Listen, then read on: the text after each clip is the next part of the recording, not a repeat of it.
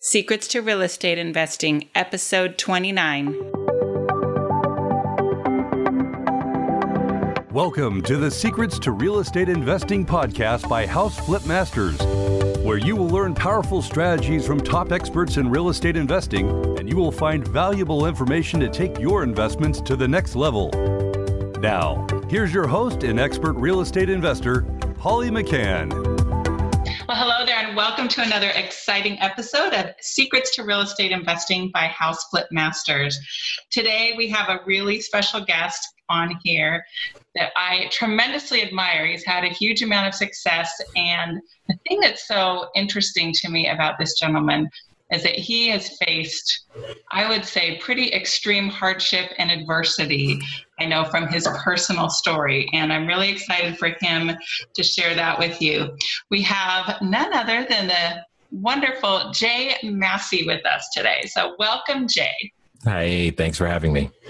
Hey, for um, people that haven't heard your incredible personal story, would you please share with our listeners where you were, what you went through, and how you got to where you are today? 30 seconds or less, right? 30 no, seconds. No, no, no. You can have, you can. It's a great story.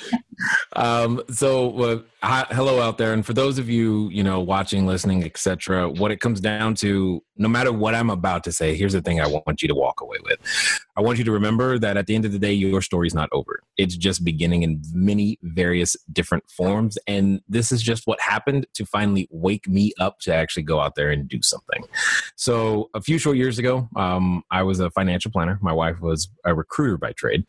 And we were experiencing what i thought was a lot of good things things. We had bought our first house. Uh, we had recently got married. Uh, lots of things were going in the correct direction. Um, as things would have it, it turns out that my wife is uh, when she's one of those women where when she gets pregnant, she has a condition known as hyperemesis, and most of you probably have never heard of that, and that's okay. It just simply means she can't eat or drink uh, while pregnant. Period. Now, I've never been pregnant, and I don't want to be, but eating and drinking is kind of important. And she almost died like three times, lost 18 pounds during the first trimester, and it was let's just call it stressful. so to blow off steam one day, I went to go play volleyball. I jumped, landed on a guy's head, punctured my lung, and I was born with the condition known as asthma. And together with the new punctured lung, I could not walk and talk simultaneously without fainting because of the drugs they were trying to help. It just did not work.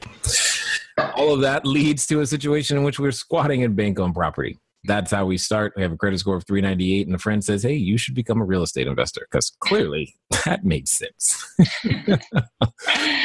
and, um, well, I said, okay, you got to show me because I have no money. I literally have no money. And I know some of you, when you say you have no money, you're like, hey, I'm down to my last five grand, 10 grand, 100 grand. I, I get that. And, and that can feel like no money. But what I am trying to tell you is I couldn't put $75 together if you had asked me. And at the end of the day, I was like, look, if you can show me how to do this with literally no money, no credit, then I'm probably someone that can you you can work with. And that's exactly what happened. I was I got involved in learning how to do wholesaling and a bunch of creative acquisition techniques to the point to where what to the point to where where it simply I'm just able to buy and sell properties using none of my own money or credit. And that's kind of similar to still what we do today. That's where we started. That has since grown into cell phone towers, commercial real estate, uh, apartment buildings. We've raised tens of millions of dollars, and we, we get to have a lot of fun doing so. Awesome. Yeah, you've come a long way. And I would love if you would share for our listeners your first deal. Just like what a potential first deal could look like and sure. like how you felt about it kind of what your fears were and did it work out? Was it profitable? Just Got give it. us a little bit of that. Well let me I, I think this is true across the board that nobody's first deal is a deal that they would ever do the same way again. Uh, so this is very very true here. Uh, but at the moment just understand you need a first deal. You can't get to the the 30th deal without a first one. So you've got to have something. So something is better than nothing, no matter what you can kind of get in there with. For us, it was what happened. It was pretty interesting. Uh, I was at a networking event and there's a phrase that I teach everybody to use. It's have you ever considered getting involved in, in real estate investing? Very, very simple phrase. Um, and that as I was going around asking people, I wasn't finding anyone. And then I found one lady and I was like, okay, hi, my name is Jay. I'm a wholesaler. What that simply means is that I buy property at a discount and I sell property at a discount. What type of investing are you looking to do? Her response was, I am not looking to buy anything else and I am ready to sell. I'm like, cool. So she was totally exasperated and tired with this property. Long story short, uh, there was a property in Southern California, believe it or not, that had a mortgage payment of about $600 a month. And she was behind on payments. And I just simply said, okay, so if I made up those payments and then started making the monthly payment for you, would that help? And she's like, yes, but I would need about, you know, long story short, she needed about $2,000 on top of that. So I was like, okay, cool. So if I make up the back payments and make the payments for you and then give you $2,000, do we have a deal? She's like, sure. And I'm like, cool. My only problem was I had no paperwork, I had no money, I knew how to do none of that stuff. And basically, through the help of some friends, they showed me where to put my name.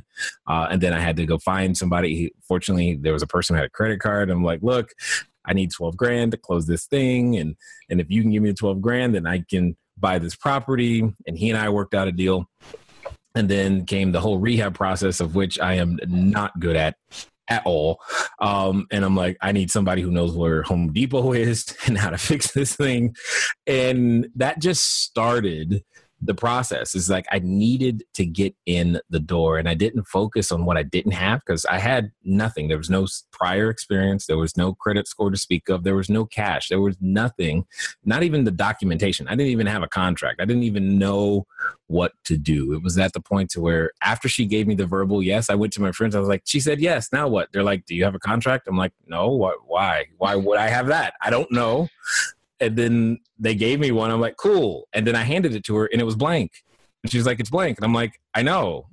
Aren't you supposed to? I mean, I didn't get this process at all. And I love it. so yeah, that's just exactly how it went down. And I just kept going back and forth between my friends and her. And they just kept saying, you know, this is the next thing. I'm like, cool, okay. And then eventually after we got it signed, I'm like, cool, she signed it. Does it what does that mean? They're like, well, now you have to open escrow. And I'm like, great, what's that? You know, I, I know how to open a book. I mean, I learned that in kindergarten. I know what a book is. I don't know what escrow is. I don't know this. It was a whole new world. And the entire time in the back of my mind, I'm like, something's going to happen to blow this up because they're going to check my credit and then they're going to see and then it's all going to be over. And then I remember June 18th, 08, I got the deed. First thing I did is I ran uh, to my wife. She was still working at the time. And I'm like, we closed on a house. Now, mind you, we are squatting in bank owned property and we have a rental property. And in my hand is the the closing paperwork, the HUD one, all this stuff. And I'm just like, this makes no sense because everything I had been told, you know, you need money to make money. Uh, you you can't buy a house with bad credit. You can't all of these things that I'm not supposed to be able to do. You can't rehab a house. You know nothing about hammers and nails. You all of these things that I'm supposed to not be able to do. I just did, and I'm like, hmm. I wonder what else is possible is amazing to me. And I love how you're just so raw and real because so many times you don't know. You have no idea what you no don't know until you're in it. And then when someone starts asking about escrow or a realtor might throw out if you're going to, how much are you going to do for EMD? And you're like, well, what's, what's that? What's that? yeah. yeah. But you can survive and, you know, be a huge success like Jay Massey. What an inspiration you are. Yep, yep, yep. So, well, finish the story of the deal. Was it overall a oh, success oh, or it was a um, failure? Yeah, yeah. Overall, overall, it was a success. I made a ton of mistakes. For example, uh, during the process of due diligence, uh, they said get a get an inspection. So I ordered the inspection, but no one said read it, so I didn't.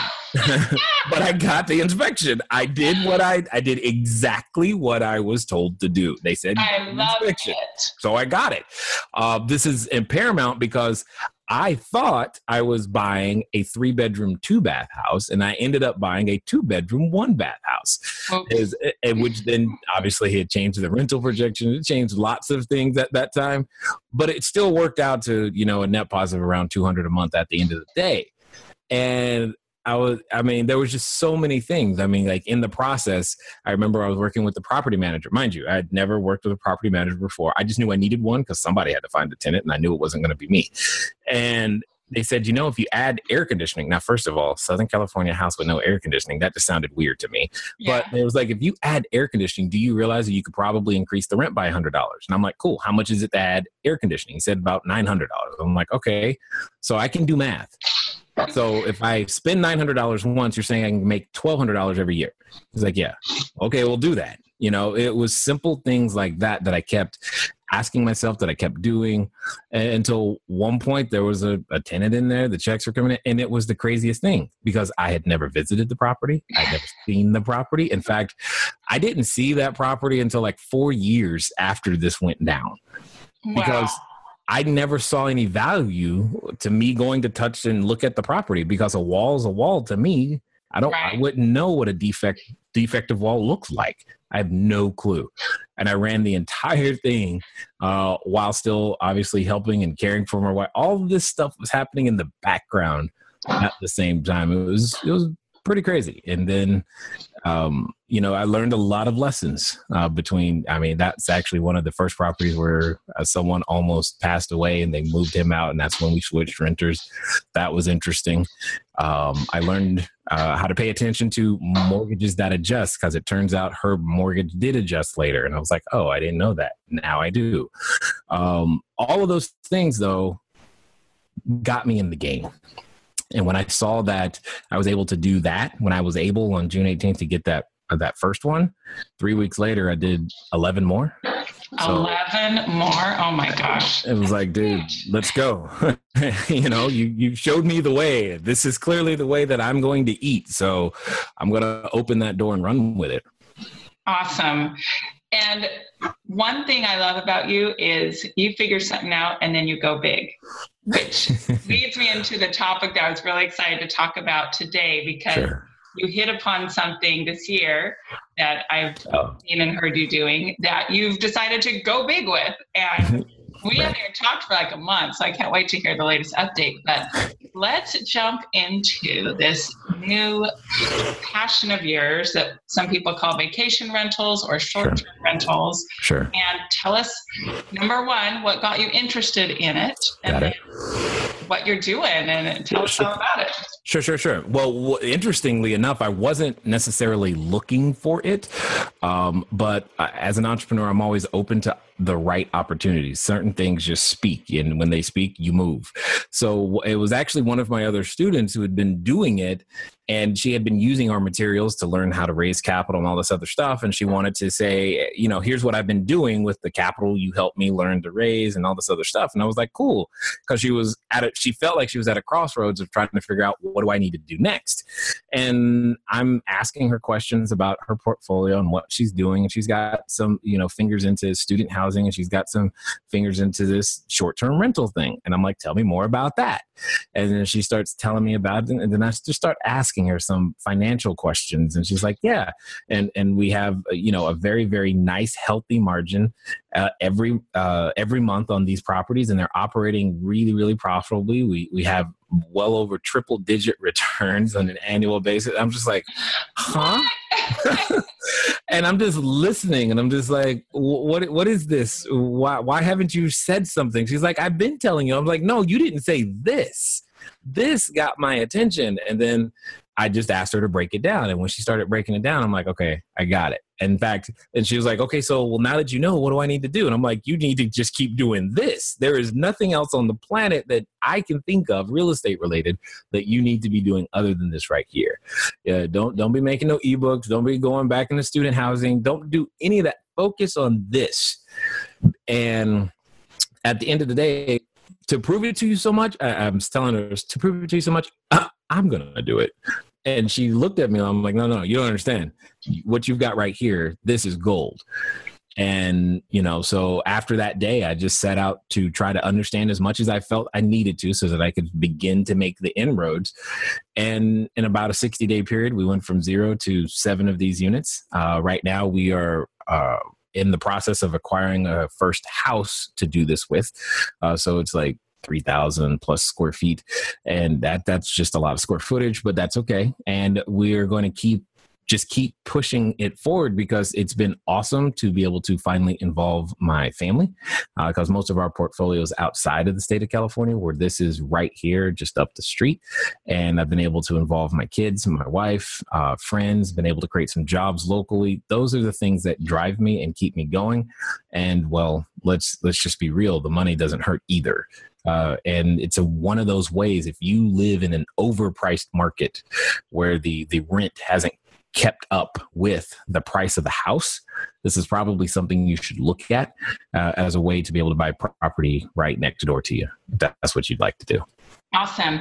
Would you be willing to, if you have at your fingertips or in your mind, um, sure. one of your properties that you can think of, okay. Uh, kind of run through some numbers and tell us what you think it might rent for as quote a regular rental or long-term rental Got it. versus the revenue that you can derive from doing the vacation. Sure. Yeah, no problem. I'll just use the exact house that we're considering right now because it makes sense. Uh, it's the one that's on my mind. Uh, so this is a three bedroom, sorry, sorry, four bedroom, three bath, 3,000 square foot house with a detached garage on site. It does have a decent sized backyard and it almost has a second structure attached to the garage in the backyard. Almost. It needs a bathroom and you could probably then, you know, go to the planning commission and make it an official second structure. So it's rather sizable, all one story. Older construction, like I think 1963. Uh, it's in a part of the, the the Orange County where you know the judges and and lawyers and whatnot live. So it's not exactly in the it's not in the low rent district so uh, uh, and this house would easily get somewhere in the neighborhood let's call it 55 to 5800 a month simply because of where it is, what it looks like, who whom it's next to, all those types of things. You could get that. Um, now, in this particular case, this same house, uh, based upon the comps and information that we've gathered, uh, on a conservative month would probably get close to $11,000 a month as a short-term rental and on an aggressive month or a high season something like that you'd probably be closer to 15 and wow. when you start to put those numbers together, you you you can cash flow almost anything because this is not a million dollar house. I mean, street value on this house is maybe 800 grand. Like and that's really fixed up. It's just in the right neighborhood. That's really what it comes down to. It's the right neighborhood, right school district, right, right, right. You got a lot of the rights. The point is when you can turn the the what I used to call a sunshine tax into an asset, it, it it changes the economics of quote unquote what's a viable property. And if you live in high price districts like Orange County or you know Hawaii or New York or uh, DC or these places, your risk isn't so much in the property as it is in how you finance the property, i.e., the debt. And what this gives you is debt service coverage ratios that are so high and the ability to pay down that debt really, really quickly. If the market ever moves against you, you can always turn it back into a normal rental and still cash flow because that's usually the issue when you're finding what I like to call trophy properties. Okay. So, can you share with us are you acquiring the property? Are you purchasing it or are you renting it or what's your There are multiple strategies to go about it. Right now, we're just doing leasing and master leasing. We're always looking to lease and master lease more properties, uh, especially right now because we're in a heavy acquisition mode and that that's exactly what we want to do because purchasing requires so much additional cash on top of now mind you as a short-term rental or if you're more familiar with a corporate rental or serviced apartment th- these terms are very very synonymous in terms of what we do what it comes down to is we also have to provide furnishings uh, relative to the customer that we're trying to serve. So we primarily focus on small families or sorry on families with small children and the business person who's just trying to you know come on assignment. Like right now we have a contract cfo staying in one of our units and we've had uh, many salespeople especially the international kind come and hang out for a while. Uh, that that that just tends to happen. We've had a number of people stay with us for medical reasons. You know, they're undergoing a, some someone's undergoing a procedure or things of that nature, and they just don't like the whole idea of staying in a hotel. Makes perfect sense to me, um, but at the end of the day, I've got to provide everything. You know, it's not just a table and a lamp. so the cost for that, on top of the entry price in a market such as uh, Orange County can make the return suffer simply because it's going to take that payback period and stretch it out three, four, five years simply because of the down payment. So, what does it cost to outfit one of your places with furniture and linens and all that stuff that you need? Tip, yeah, yeah. Tip, well, again, understand that right now our goal is to hit a higher end of the market. So we're probably, can you do it for less than what I'm about to say? Yes, because I know right now, as soon as I say this number, some some people are going to be like, oh man, I can't do it. No, you can do it for less. We're not really I'm not trying to do it for less right now. I'm trying to serve the customer with the high end quality stuff that I want uh, to make sure is there. So right now we're running at about $25 a square foot. Okay, so what does that what does that translate to in some of the properties you've done? Do you know what? They've been around. So they it depends on the size of the unit that we're working with. I think our smallest is around 800 square feet, 700 square feet, and the largest is 1300 square feet. Um, you can obviously on this house that's uh, closer to 3300 square feet. It's going to be obviously a lot more dollars.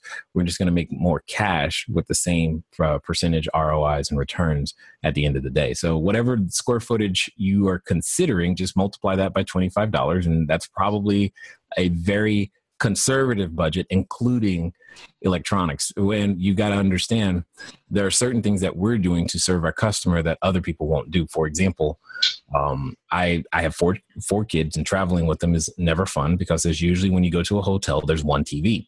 Mm-hmm. Well, uh, in our two bedrooms, we're going to put a TV in each bedroom and in the common area. Why? Because now I can send my kids to the bedroom and you they can go watch the TV whatever they want on Hulu, Netflix and leave me alone. You you laugh, but what's funny is that we get comments from parents that have stayed with us saying, "Thank you because it brought us so much peace to be able to send the kids to the bedroom. They can go do their own thing. And it was just one extra thought. Well, why is all that important? Because that you know you might spend 500 600 700 dollars uh, on a tv because we're buying you know 55 inch 4k uh, televisions. I, I, know again you don't have to buy something that large. You don't have to buy 4k but it's what we're doing at the moment and and people are enjoying it and the reviews are telling me that you know we're we're we're square on the nose in in every way shape or form and uh, i'm just having lots of fun serving people in this way. Amen brother I'm a mama for myself, and right. we we did lots of timeshare travel, especially when they were younger. And it would be glorious if we had multiple TVs. Like exactly. we had one for the two younger ones, and they'd watch their cartoony shows, and then one for the older kids that want a Disney Channel, and one for the mom and dad. And yeah, a family of six can use multiple TVs. And that brings me to a little word you mentioned, the R word, reviews. Oh, yeah. Reviews. How important are reviews? They're everything. Do you live and die by them, or is it like, Absolutely. yeah, whatever? No, no, no, no. This is not something that you take lightly. I mean, just think about the next last time you went to Amazon when you were trying to buy a product that was brand new that you did not know. Even if you were standing in the middle of the electronics store, Best Buy, you still looked it up on Amazon and you said, okay, let me look at the reviews. And if you're like me, yeah, you look at those five star reviews and you go, yeah, yeah, yeah. But then you start, you you jump down to the one star reviews and go, okay, tell me what's really going on, right? And mm-hmm. that's what you're looking for, so that you can know what you're getting into. You don't care what CNET says as a review. You don't care what the professionals called it. They, they, who cares what Consumer Reports say? What does the normal average person who's just like me say about their experience with this product or this service. That's why Yelp is popular. That's why all of these things are, are what they are today. eBay makes its money because sellers maintain their reviews. And when you understand that, that's one of the reasons we go over and above. I know we don't have to do the things we do, but would you rather have a review that's, yeah, this place was nice, or would you rather have a oh my god i cannot believe that they had this and this was amazing and th- that review i would rather have. That review is worth the extra investment in crazy toys that you would never put in your own house. For example we have a dry cleaning machine in each one of our units. So you can wash dry and dry clean in the unit. Because if you're like me, when you travel on business, if you ever have that wrinkled clothing after the suitcase, you like, ah, do I want wrinkles or do I want to trust that the dry cleaner here is actually going to get the job done in enough time for me to get to wherever I got to be? Mm-hmm. So therefore, you end up going to the place with wrinkled clothing because you don't want to not have any clothing.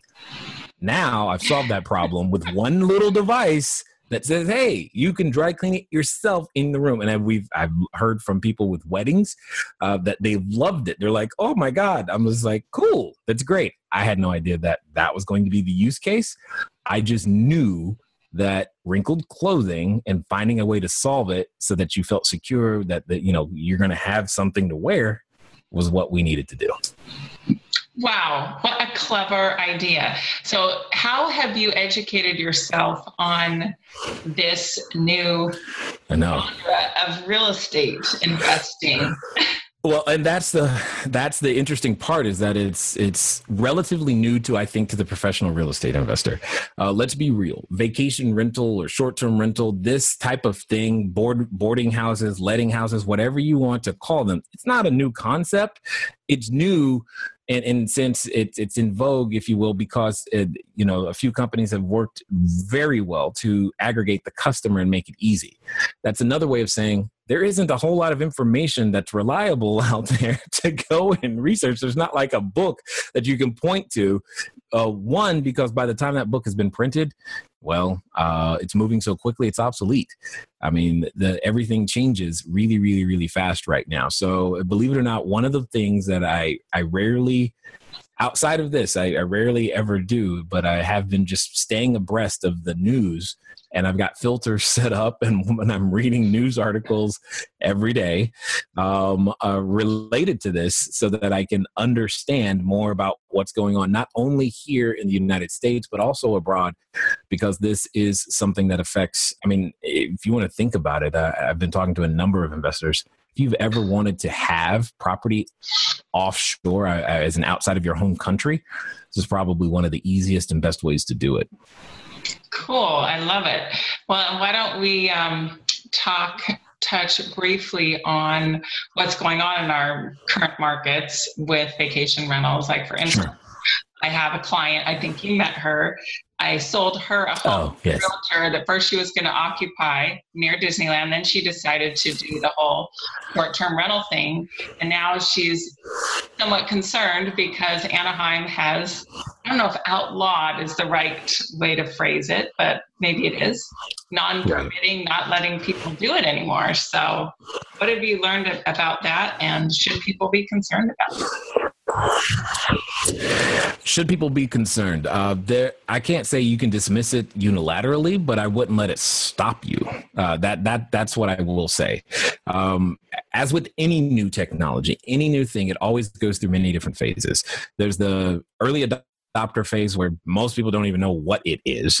Uh, the owners and creators don't even know what it is yet. And, and to a lot of degrees, this industry is still growing up. I mean, the serviced apartment industry is still maturing in and of itself. I mean, they've been competing with the likes of Marriott for a number of years. And simply because Marriott has got there first and they've had such, you know, they have such capacity to hold so many people. I mean, it's kind of hard to compete with that for a long time, but that's beginning to change. Um, the, my point is though when something is new uh, it's usually met as, with most humans with fear.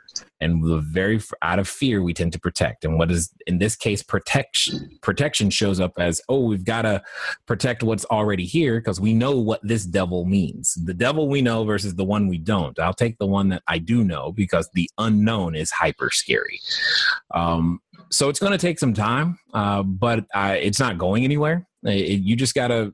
Uh, two big things are missing. One, uh, there will be at some point some form of licensing, and two, there'll be some form of taxation, uh, some form of formal taxation, some form of formal licensing. I mean, just look at your driver's license. Believe it or not, there was a time where you didn't need one of those. you could just get in the car because cars were new there were no streetlights. There was no organization to it. You, if you knew how to put your own car together, if you had enough money for a car, you got the car and you drove. And then over time, as the industry matured, we learned that we might want to give some people a test because everybody can do this. right?